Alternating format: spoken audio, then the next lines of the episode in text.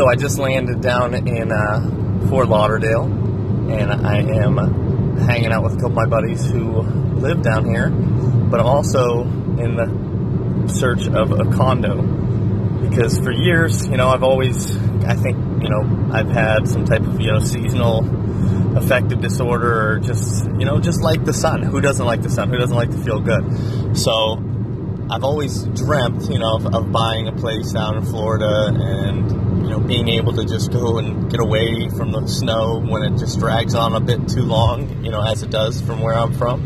And, you know, I, I have struggled so many years to like just keep keep progressing and with work and keep saving all this money for for you know a time when I hit my goals or what what goals would that be and I just kept putting everything off you know I've lived in my uh, one I've lived in one of my apartments for the last you know six years of my life, and uh,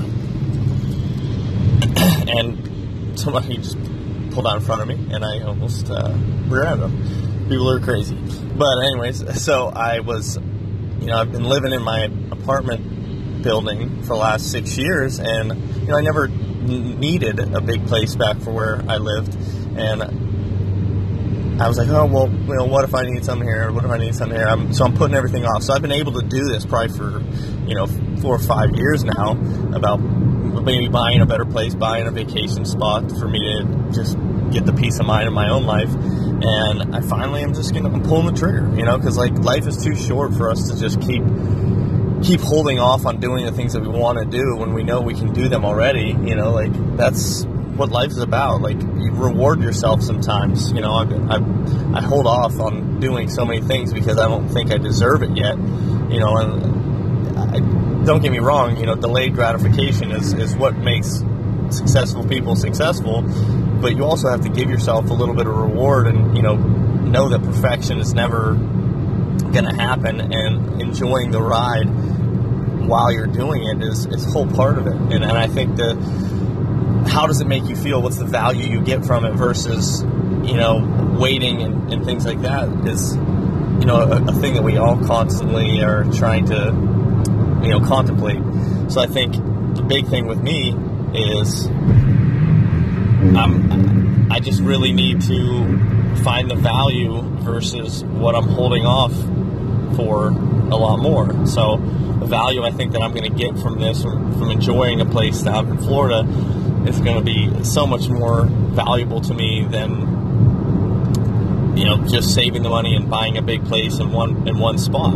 You know, so I think my creativity level will be be better. I think my uh, my peace of mind, my my ability to help others, my ability to help my team, uh, everything I think will just increase just from the fact of having knowing that I have confidence in myself to do the things that I want to do, and then also allowing myself to do those things.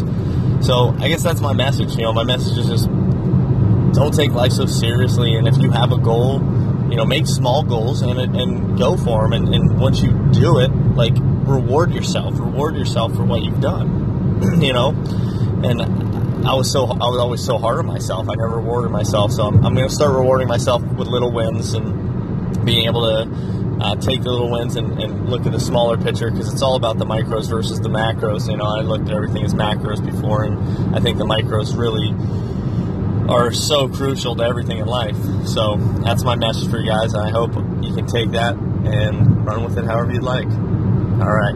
Love you guys.